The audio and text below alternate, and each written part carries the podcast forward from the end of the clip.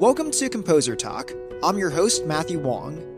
As a film and TV composer, I love talking to others about their backgrounds, composition techniques, music tech, and more. We all watch films, TV, and digital media, and know the important role that scoring plays in storytelling. I want to invite you to join me on this adventure to learn more about the artists who are behind the scenes creating the music. If you want to learn more about the people interviewed on this podcast, make sure to follow us on our socials. And if you enjoy Composer Talk, please take the time to rate and subscribe to the show on Apple Podcasts, Spotify, or whatever your preferred listening site is. He's conquered realms, scoring HarmonQuest and Boss Baby Back in Business, wrote millennial hits such as the theme song for Wizards of Waverly Place, and is well known as the composer of Rick and Morty, as well as the writer of its songs, including Goodbye Moonman, Raised Up, and Human Music. Today, I'm lucky to have him as a guest, and the composer is Ryan Elder. So thank you for being here. Hey, Matt. Thanks for having me. That's the best intro I've ever gotten in my life. I love it. So yeah, I just want to start off. So you were born? I was born, it turns out. Yes. Thankfully. Yeah. You want to start at the very beginning, huh? Sure. I just want to talk about like, what was your childhood like? Yeah. So I was born in Minneapolis, Minnesota, and I lived in Wyoming state, actually, when I was a young kid until I was in about third grade. But I started playing violin when I was 5. I took violin lessons starting at 5, which is actually late, as you may know. It's about 2 years late, maybe, if you want to be really good. Yeah, you missed the Juilliard years. Exactly. My mom always thought I was going to go to Juilliard, and there was no way. That's too much work. But I studied the violin, and then sort of in the meantime, my dad had a home recording studio. He was doing MIDI sequencing in the mid-'80s, which is pretty early to be doing MIDI sequencing as a hobbyist. He had an old IBM 8086 computer, and we would boot Cakewalk 1.0 off of a 5.25-inch floppy. And he had some keyboards, a Yamaha DX7, DX100, and drum machine, Alesis HR16, I think. And we would like make little songs and stuff as I was growing up. So, and he taught you how to use MIDI. Yeah, totally. Yeah. And back then there was no mouse. So you were going through with the arrow keys and like programming in like, oh, I want this note to last this long. There was no visual representation of the MIDI at all. It was all just like a spreadsheet, basically.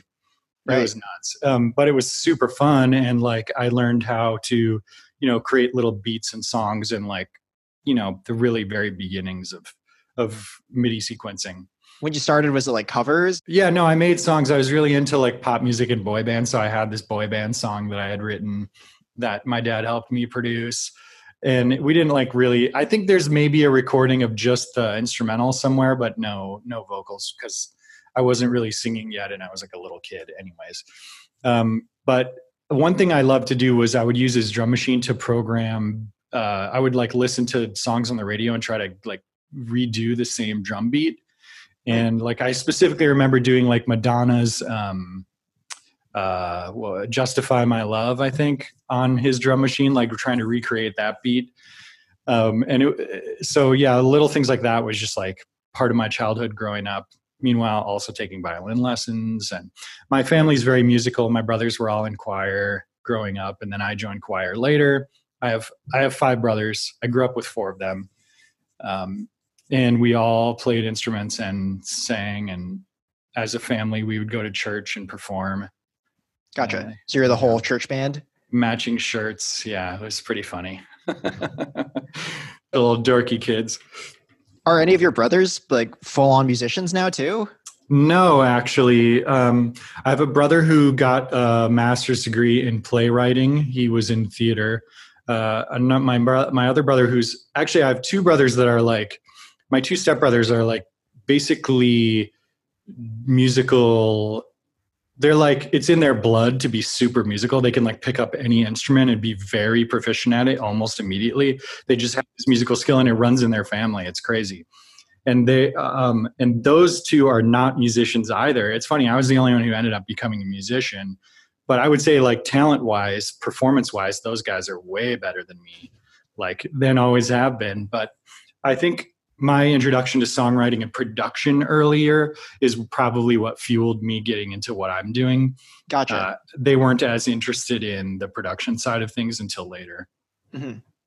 And obviously your dad was like very into that as well. Totally. So yeah. Completely supportive, I assume. Of course. Yeah. My dad, when he, you know what, the reason he started getting into MIDI is because he lived in Wyoming State and he had problems finding band members.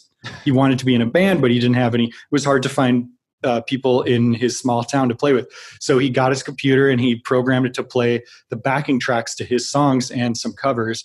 And he would lug his giant computer to nearby bars, plug it in, hit spacebar, and just like play his guitar and sing with his computer at these bars and stuff for his show.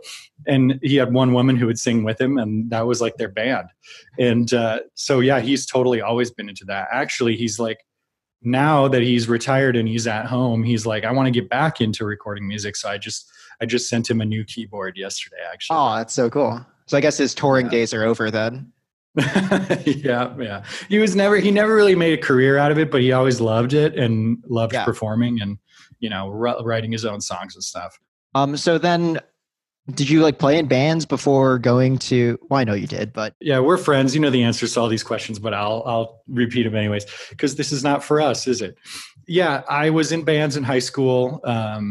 I was in my first band was like a punk band called Davenport. And then I was in like a folky sort of singer-songwriter harmony band called the Miralogs. We played the talent show at high school. In college, I wasn't really in bands, but I was in so many ensembles that I didn't really have time. You know, I had to be in ensembles for credit in college, and then I was also in several other where I was playing violin mainly, but I was also in an a cappella group. Yeah, well, I checked out another podcast you did recently, and in terms of college, I didn't realize you did these like crazy performances where like you'd have people read books and just go full volume. Oh yeah, when did I talk about that? Yeah, I was in an ensemble called New Music Ensemble where it was like very much improvisation, right? But it was sort of in the classical. It was improvisation, but coming from a classical place. So we weren't improvising jazz or rock. We were kind of improvising classical or at least modern classical. And one of the pieces I wrote was basically making fun of my friend who was a bit of a motor mouth. And I brought these books just random books from the library and put them on stage, and everybody in the ensemble grabbed a book and we wandered around the stage reading from our books as loudly as possible. That was my piece. That's amazing. I feel like that's probably... it kind of sounded cool. Yeah. I'm sure that was with Rick and Morty later. You know, that sort of like sense of like there's no wrong answers... Right. That ensemble encouraged. And, you know, one of the big things that I had going into college was I had really bad performance anxiety, like super bad, where I basically, my audition for the orchestra playing violin, I couldn't even get through it because I was shaking so much. I used to have really bad, like, performance anxiety where I would shake a lot. You know, violin, you can't be shaken. Right. And so one of the things that I did to sort of help combat that was be in these ensembles where there were no stakes, like the New Music Ensemble. We would, you know, our concerts, we'd perform to like 4 people. Right. Like my friends wouldn't even come, you know, because it was not that they weren't that fun, but it was fun for us. And it was just like these low stakes ways of performing where there were no wrong answers that allowed me to get over that performance anxiety, actually. For sure. I actually think you should take that shaky vibrato now and use that as your signature sound. Well, it's fine. The vibrato hand is fine to be a little shaky, right? It's the bow hand that can't be shaky. You need that to be nice and smooth. But yeah, it could be. Maybe if I just do tremolo the whole time. Right, I do use a lot of tremolo strings on Rick and Morty. I won't lie. I'd say those transitions. They're almost in every cue. So in terms of college, did you go in knowing like exactly what you wanted to get out of school, or did you, I don't know, want to learn about writing specific types of music or? Yeah, you know, the college I went to was not a music school. It's a liberal arts college in Minnesota. They're known more for poli-sci and computer science and sort of that kind of thing, anthropology, stuff like that. But they had a music department and it was like kind of perfect for me because with my performance anxiety and like not really knowing what I wanted to do at the time, it was kind of great. to go there and just sort of get to explore.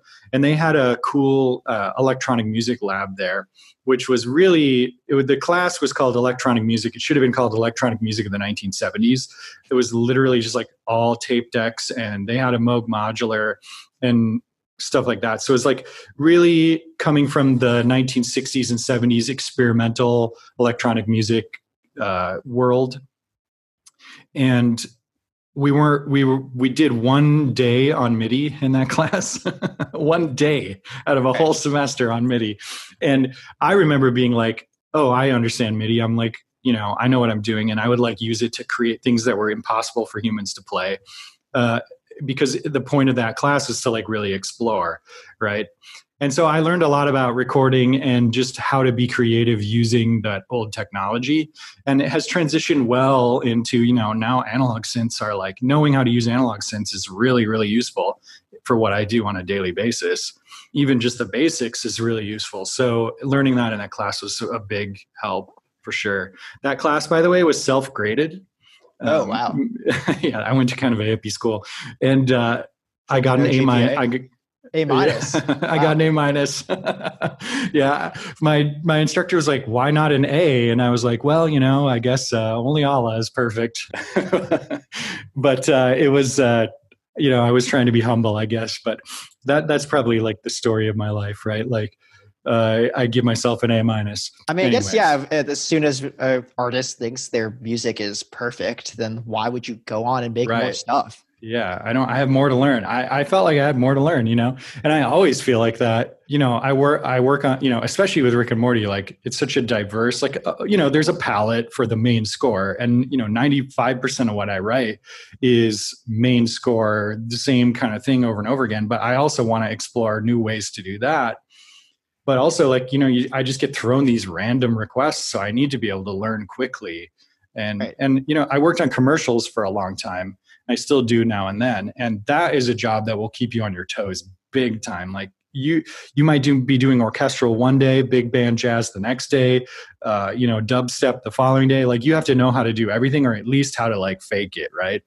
And so being able to embrace learning and advancing your knowledge of music in all possible areas was really important in that job. Right. So you go from college to working at a company called Emoto. Yeah. And I mean, when you got there, was it just immediately, hey, we have this request to do a big band thing? Or did they kind of try to figure out what you do different than other people? Or Well, when I got there, I was an intern. So what I did was I got people coffee and I drove all over town delivering. This was in 2000 when I was an intern. So we didn't deliver anything via the internet yet. It was all delivered, hand delivered or shipped. So I would be driving 3/4-inch tapes or CDs or VHS tapes all over town to deliver to our clients, or I'd be preparing the packaging to be delivered every night. So I was a dub room assistant basically, but as an intern, I wasn't even that. The cool thing was that I got to work in the studio during off hours when nobody else was working. So I got to try my hand at composing for commercials and sort of just started, once they hired me as the dub room assistant, you know, the idea was like, hey, you can learn how to become a composer while you also drive all over town and get coffee and stuff. So I would go in the studio at night when nobody else was there, and I would work on the same stuff they were working on. And it wasn't too long, maybe within 3 months, where I was able to submit demos on a couple of spots, and I got one almost immediately, luckily. Wow. I often wonder, like, if I hadn't gotten that one, would the next one have been soon enough to keep me there? You know what I mean? Like, right. Well, when I started at Mophonics as an intern, I remember there was a kid who was a fellow intern. I mean, we were the same basically. And we both were the ones who wanted to like focus on music making as opposed to the business side. Mm-hmm. And he submitted this thing for a Microsoft ad and got like a huge paycheck that paid for the semester at NYU. Wow, yeah. And then I think they kept him around after that. And I was just kind of like, on to the next one next year. Yeah, next internship. Yeah, it's funny because there's so much luck involved with when you're pitching against 30 people like you are in commercials. They're so competitive, and you're demoing against so many people that if you spike one like that, it's almost like winning, you know, it's like kind of like winning the lottery. like if you got the winning ticket, like you just happened to be in the right headspace on the right day at the right time. Like I look at the Wizards of Waverly Place theme song that way. Like I competed against probably 20 different submissions for that. Yeah. You know, there's some great songwriters on, I mean, just the album, and the soundtrack they put out. Yeah. The Disney guys, like the guys they had on staff at the time were like really hard to beat. And honestly, I look back at that song that I wrote for that and I'm like, where did this come from? Like, it was just like a good day for me, you know, like I like woke up on the right side of the bed and had a great idea and was able to like implement it in a way that really worked really well. And it's one of the pieces of music I'm really proud of that I've written in my life that I think like just kind of happened in a way instead of, you know, I didn't really struggle with that one. Right. So I, you know, it's just like, if you're, like you said, the other intern at Mophonics, he just like woke up on the right side of the bed that one day, slammed a huge job like that. And then they were like, well, this guy's great. We got to keep him around, you know, like, and you know, I wrote a lot of music at Emoto, a lot. I was writing 3, 4, 5 tracks a week. Right. And sometimes more. And let me tell you, a significant percentage of them were very bad. Like you just can't always write amazing shit every day. That was like the biggest thing I learned once I moved to LA was I was starting to meet some of my favorite producers and composers. And you check out some of like your favorite composers' mock-ups and the string sounds are so bad, but then you realize they're going to replace it with the real work anyways. That's how they get the idea down. Or like your favorite producers, like one I met who was showing me what he thought was the coolest new sound he made, and the whole track was just clipping and I couldn't hear the snare drum. It was so loud. Wow. And you realize like they just make 100 beats a day and a couple happen to be good. Yeah. Don't stop. Like when it's like a bulk game like that, it's like, don't stop, right? Like just keep going. If it's peaking or whatever, just deal with it later. Right. You know, sometimes when you're just outputting that much that much music every day. And the idea is like, you want to buy as many lottery tickets as possible. Like it kind of makes sense to just keep going. Although, you know, you really shouldn't be peaking like that if you can help it. It's not that hard to avoid. I think he thought it was the new sound, but maybe. If you did on purpose, right. Always try to just experiment in that way too. And I find that accidents tend to lead to part of your signature sound, whatever that might be. When I was in second grade, I had an art teacher who said, no mistakes, only opportunities. Like, you know, being like, if you color outside the lines, just, you know, fix the lines so that the person has a big giant horn on his head or something, right? Whatever. Like that, the idea being like, you can really turn any mistake into something new and exciting. So like, I totally get that. Like, yeah, if it's peaked and it sounds cool to you, then it might be cool. Yeah. I mean, nothing intentionally had distortion when people started recording back when. Right. Like, yeah, you know, Motown singers weren't purposefully, creating analog distortion on their vocals. It's just the way it was recorded, you know? I mean, I think up till you really got me when they literally took a razor blade and chopped up the speaker cabinet.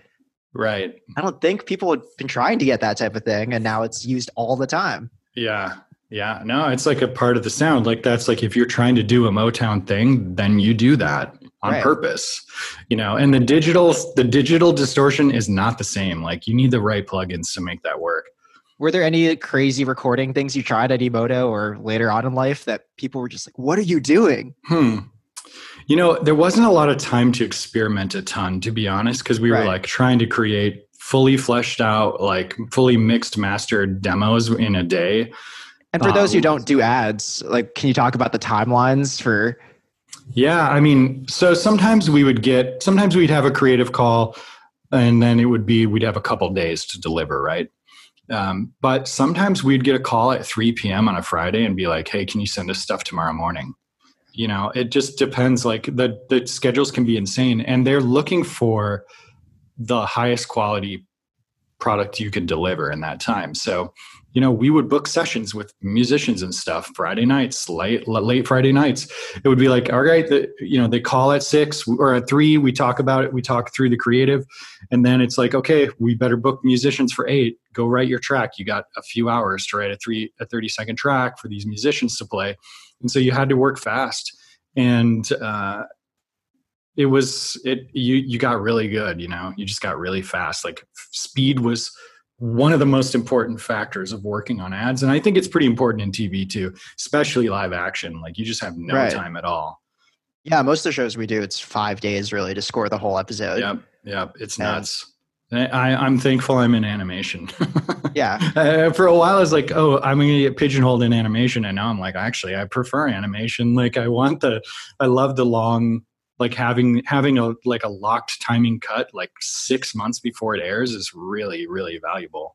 For sure. So you can freak out 2 weeks before it airs again later. Yeah, I will freak out 2 weeks before it airs, but like most of the work will at least be done by then. I'll be freaking out about maybe one or two cues instead of the whole thing. So you go from Emoto and you start to realize that ads are kind of going in terms of like the big money isn't there. That there was when you started. I mean, ads were bigger money when I started for sure in 2000. The budgets got smaller over the years. 2008 in particular with the whole mini recession we had or whatever size it was, that really hurt budgets and it got to be more of a bulk game than like they were looking for libraries basically. And I still worked with Emoto and I was a freelancer for them starting in 2011. I went freelance with that, but I was still like working with them on a regular basis. And, you know, majority of my income was coming from ads still. But that's also when I started working on Rick and Morty, which the timing could not have been more perfect, obviously. As soon as I go freelance with Emoto, now I've got this new project that turns out to be a massive hit. Got very lucky there, but I had always kind of wanted to transition to television. I was sort of more intrigued by television. Even though television is just like, it's just one more layer removed from advertising. It was like just more fun to work on something that was made to be creative instead of to sell a product. It is made ultimately to sell a product, you know, like television is made to sell advertising, which is made to sell a product, right? But it was fun to be like even one more layer removed from the product selling and also kind of like at that point, it was just like, I want to work with my friends and my friends are making cool stuff. So. And your friends, I mean, so you did Doc and Marty, the original, I guess, almost the pilot for Rick and Morty in 2006, right? That sounds right. Maybe 2007. I don't remember. So that was still while you're working at Emoto. Yep. No, actually, Justin and Dan were actually at Emoto. We used to use Emoto as a place to film internet shorts because I was involved in Channel 101, which is like an internet short community. It was before YouTube, but we would make these like 5-minute TV shows, right? And it was kind of a film festival every month in LA. And so I met Justin and Dan through there, and there was a show they were filming at Emoto. At night, it was like everybody always wanted an office space to film, right? Because they were writing office-related shows. And Emoto was a good place to film because no one was there. I would just stay and we'd film. And so Justin was there he was an actor in a show. And he was like, oh, you do music, right? And I was like, yeah, that's what we do here. And he's like, oh, cool. I have this new Channel 101 show I'm working on. It's like a parody of Back to the Future.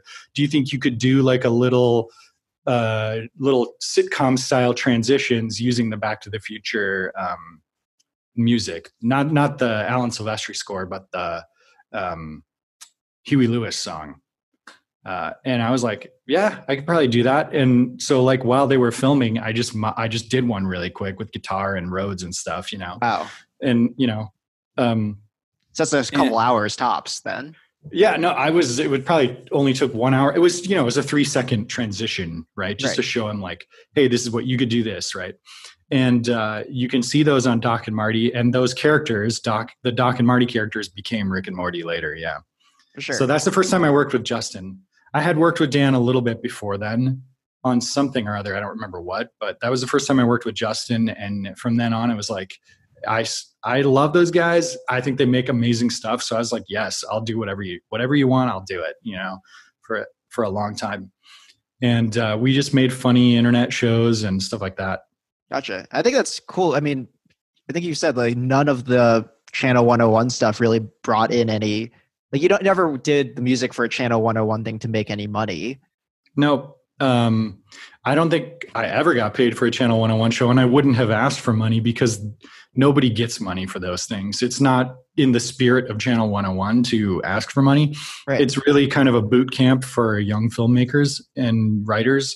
And a lot of people I know that I sort of cut my teeth with at Channel 101 are now like working on real TV shows, working in Hollywood as writers and comedy writers and stuff. So it's or animators or whatever. So it's still going on. You can still go to it.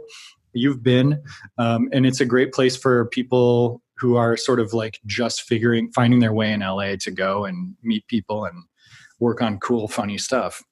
For sure. Were there any other types of communities you found, or was that just the, like, as soon as you got there, that was the one? In terms of like, did you try out, I don't know, the other film festivals and that type of thing? I did a 24-hour film festival once with some people, but I knew them from Channel 101. So gotcha. But everything relates to Channel 101. Yeah, I mean, I just was so into Channel 101, and it was taking up so much of my time. There was one month where I worked on through 3 of the 5 primetime shows that like got voted back. Like I was working on so many shows for a while for Channel 101 because it was just like I loved it. I loved the people. It was like a fun community.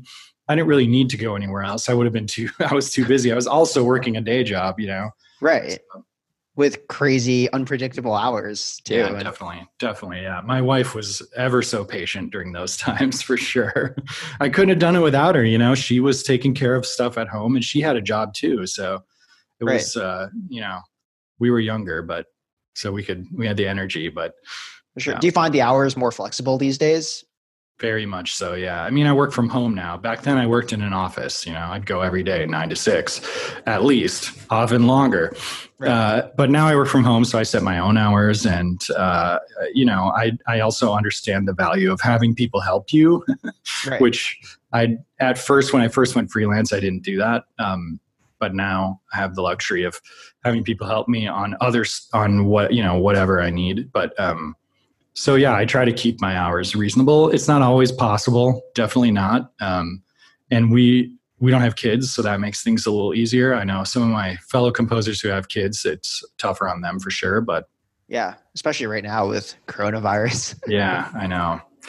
Yeah, definitely. Yeah, it's tough. It's definitely tough.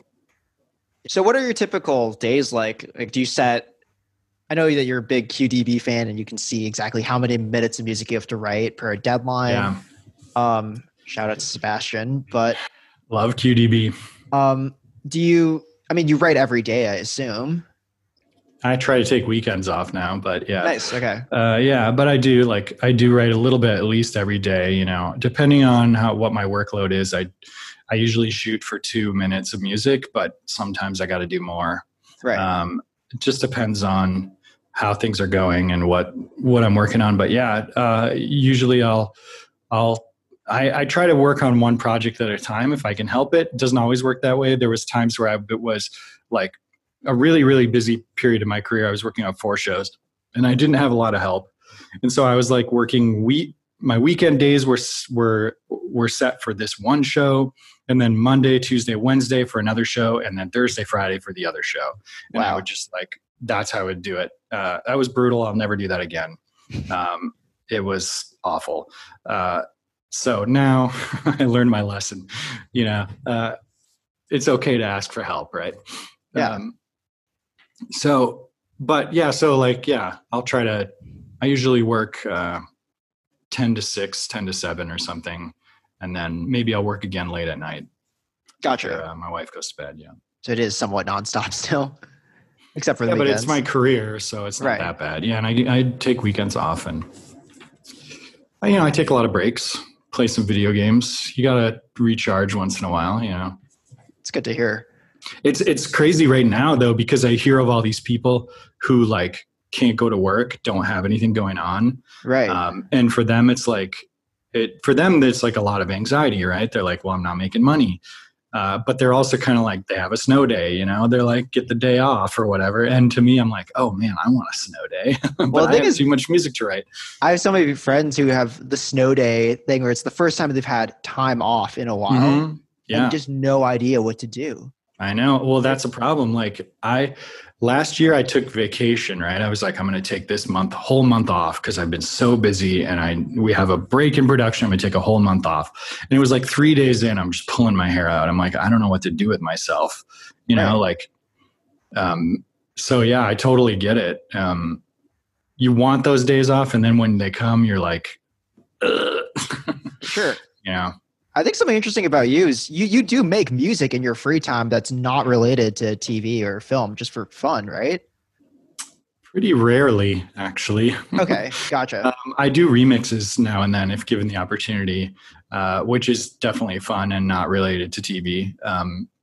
I did one last year for Superorganism, a really cool band from UK, Australia, and Japan. They're from all over. I wonder what they're doing. I gotta hit them up and see how they're handling this. Right. I know so many of my friends that are in bands have canceled tours, and it's like brutal. Like this is just like a whole year's worth of income, or possibly longer. I mean, we don't know, and that's the crazy thing. Yeah. Hopefully, you can listen back to this rough and think, what were they thinking? Well, yeah, hopefully I was just saying this today, like, hopefully we look back and go, man, we really overreacted. Right. You know, like that's the idea, right? Like we want to feel like idiots when this is done. For sure. I mean, I was thinking like this obviously is crazy, but imagine if aliens ever came or there was I have imagined that many times. Yeah. I mean, how would we react then? Yeah, I know. Yeah. We can't, we'll see. We'll see how it goes. I mean, it's still early, so. Right. But so you are keeping busy and you're making music, spending time at home. So that's great. I'm curious, what's one thing about the job that most people don't know that you wish they did? Well, so this is for other composers, right? Like, yeah, I don't know. That's a good question. I always say, like, I think that your social ability and your ability to connect with other people, both creatively and on a sort of friend-to-friend basis, is probably more important than your skill as a composer. Completely agreed. And I don't think that you should forego one for the other. You still need to be proficient and you still need to deliver on time and in tune, but being able to connect with people and communicate really well about what you're working on and also just other things is just like so important. I think as composers, we can tend to get like stuck in our room. I mean, right now you have to be stuck in your room, right? But, you know, we can tend to like get stuck in our studios and just like working on music and trying to get better at music. And getting better at music is definitely very important, but also like hanging out with people, being fun to hang out with, like making time to like connect with other people.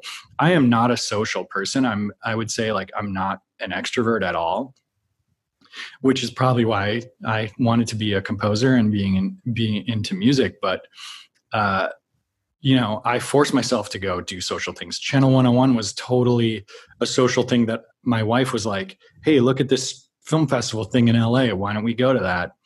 And so we did, and like, it was like super fun, and, you know, doing these social activities has been really beneficial to my career.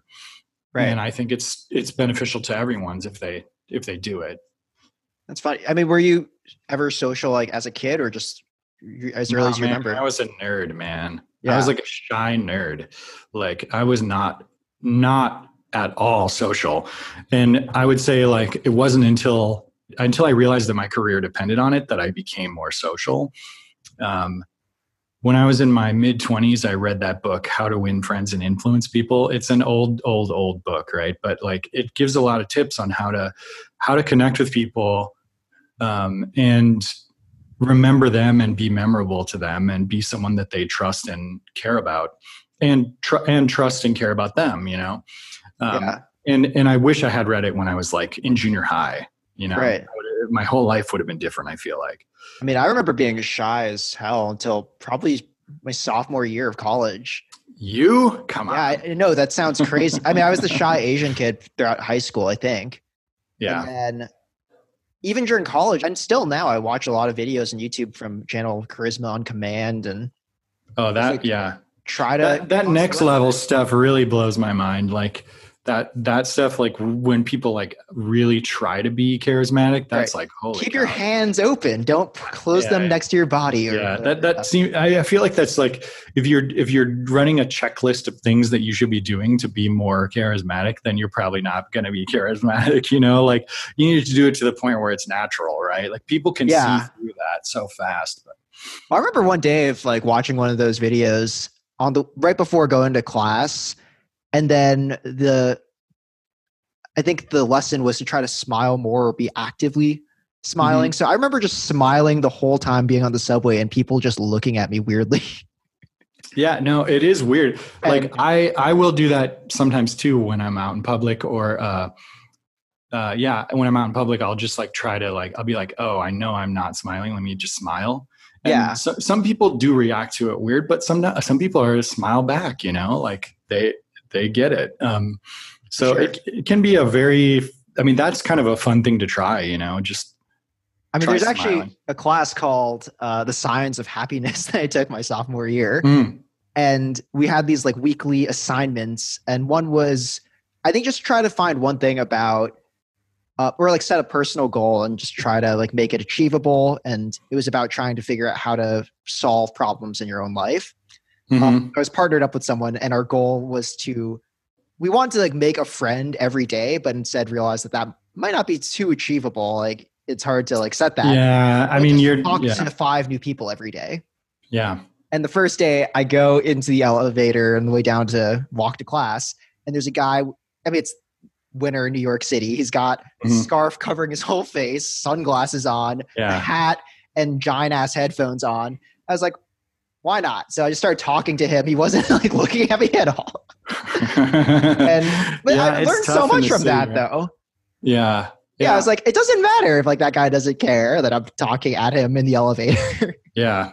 And then from there, I just talked to like 4 other people, whether it's like the person working at, I don't know, just asking the person at Starbucks how their day's going. And yeah, I mean, it's fun. It's fun to like have positive interactions with people. Like if you just go out and you're just like shut down the whole time and not interacting with people, like that's not fun to me, at least. You know, you know this about me, but I'm obsessed with the TV show Survivor on CBS, and I have a podcast about it and everything. And that show, like, is very, very, it's very important. It's basically a game show of who can be the most like fun to be around, you know?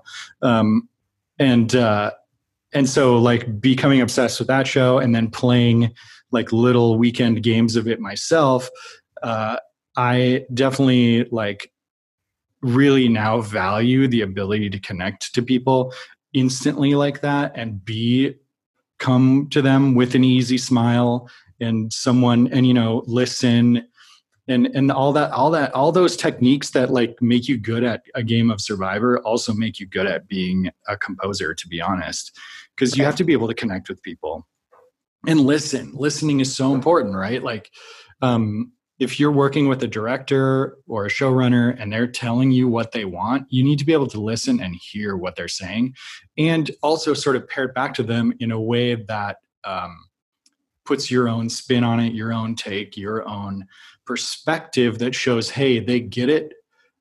This composer gets it. They're going to deliver something to me that fits with my vision and my hopes and dreams for this project. And, you know, like we're not artists as much as we are like craftsmen, you know. We are creating something, but we're creating it to specifications that have been determined by someone else, usually. And so it's really, really important that we're able to communicate with those people about what they're looking for and do it in a way that isn't just musical, because they don't know, you know, They don't know flat nine from anything. Like they're not going to be able to talk about that. They're not, you can't start rattling off chord progressions to explain how you're going to tackle a mysterious section. It's going to mean nothing to them. You have to talk about emotion. You have to talk about feeling, and you have to talk about storytelling, because they're just, that's their language. That's our job, really. Yeah. In terms of the social aspect, I think it's amazing that you practice that, and I didn't really know that value.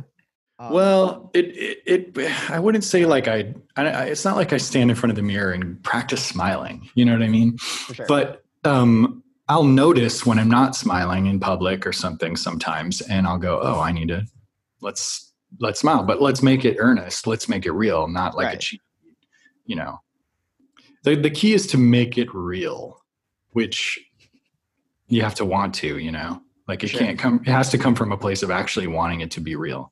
Yeah. But that takes I think a level of personal, of wanting that type of growth. Totally. Yeah. Yeah. Because I still don't know if I'm introverted or extroverted. I mean, I feel like a lot of people think of me as a social person, but I've also enjoyed this time being just here. Yeah. Well, you know, some people are, what do they call them? Introverted, extroverted introverts. They're introverted, but they need social engagements to recharge their energy every so often, or vice versa. They're extroverted but they need periods of isolation to recharge their extroversion. I like to be social, but I don't want to do it every day. Like right. definitely not, you know, once or twice a week at most. And certainly like 2 social engagements in one day, I'm wiped out, you know. Gotcha. But I do like it. And, you know, a friend of mine who is probably the most extroverted, outgoing person I've ever met in my life, literally day one of the lockdown had a Zoom community built with multiple rooms. It's like a town. You start off near the fountain at the center of town, and then you can go to the movie theater that AMC wow. 16, and there's movies playing on the Zoom channel 24/7. And you can go to the food court and meet up with people who are having dinner. And like, there's like at one point the other night, there's like 25 people on there at one time, like in his Zoom chat, just like going from room to room and saying hi and stuff. Wow, that's amazing. It's cool. And like these kind of things are going to be really important now. Like the other night, we just had a family game night where we all got on Zoom, and I hosted Jackbox on a screen. And like our family, we played Jackbox together, you know? And I think like we got to think outside the box, man. Cause like you can't just stay at home by yourself. Like what you're doing with this is a great way to like connect with people, you know? Sure. Yeah. Well, on that note, I think we just have the last segment here, which is Tech Talk, a segment where I list off a tech topic and you say as much or as little as you want about it. All right. So I'm going to hit you with some hard balls. I don't know if you're ready. Okay, bring it. First one, DAW. Well, I use Pro Tools. It's just what I learned. Like when I was a kid, I used Cakewalk, obviously, but it was not really a DAW yet. And then I learned Digital Performer in college, and I used that initially when I first started as an intern at Emoto. But between my internship and when I was an employee 1 year later, they had switched to Pro Tools. So by then, I just started using Pro Tools, and I always have used Pro Tools now.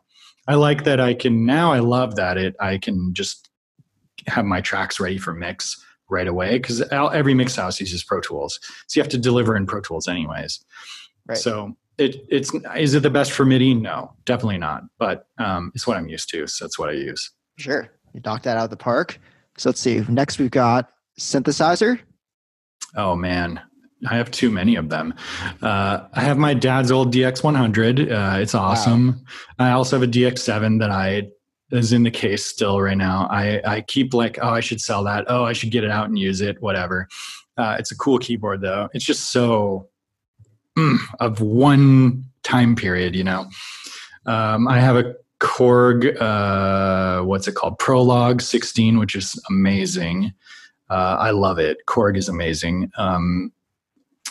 And I have a Moog Rogue, which is a keyboard they sold at Radio Shack under the Realistic brand for a while in the 80s. I think mine's an 81. It's super pitchy. It's really hard to get it to do anything but sound design, basically. It's monophonic, single oscillator, but it's pretty cool. It's kind of fun to play with. That was actually my favorite synth to play around with in college. We had a Moog Rogue at NYU, and everything if I came in trying to I had a bass sound in mind, I would never be able to make it with the Moog Rogue. No, it's so hard to actually control it. Yeah, but you can get cool, weird sounds unexpectedly. Like we were talking about earlier, no mistakes, only opportunities, right? The Moog Rogue is that phrase in a box. Guitar. I have, I learned how to play guitar in high school, and I would say it's probably my second instrument behind violin, but I definitely play it more than violin now. I have a bunch of guitars I bought a bunch of American made, but American Strat, American, Les Paul, and, P bass. And I bought them all from the year I graduated high school, 'cause I'm a nerd. And I was like... Well, you bought six guitars when you graduated high school? No, I bought them in 2011 when I went... Gotcha, okay. Because I was using the studio guitars and I was like, I need guitars. So, but I was I'm going to buy them from the year that I graduated high school. So Gotcha, okay. And it's funny because the bass is so hi-fi for a P bass, because that time they just were really crystal loud, clear. All those 90s rock bands were just the bass is just so... pristine, all the attack, and there's tons of attack on it, but I love it because of that. It's a sound that you just cannot get on a vintage bass, or and it sounds like the strings are new all the time, even when they're not. Oh, that's awesome. Yeah, and that's the type of thing it's hard to get with samples too. Totally. Well, I would never use samples for an electric bass, mainly because I know how to play it at least reasonably well, but also because I just don't. They always sound cheesy to me. I think guitar, bass, they just haven't nailed yet. Yeah, I think that's going to be some of the hardest stuff to get right.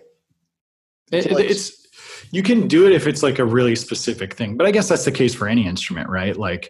Even a violin patch, which there's some really good ones out there, is going to be slightly limited. You're going to want to use it in ways that work well with the sample and not in ways that don't, right? Right. It's a funny thing where you have to play to the strength of the samples. Totally. I mean, that's what I do on Rick and Morty. That's why that's why I make certain creative decisions that I do, because I'm if I try to do something different than this, it's not going to sound real.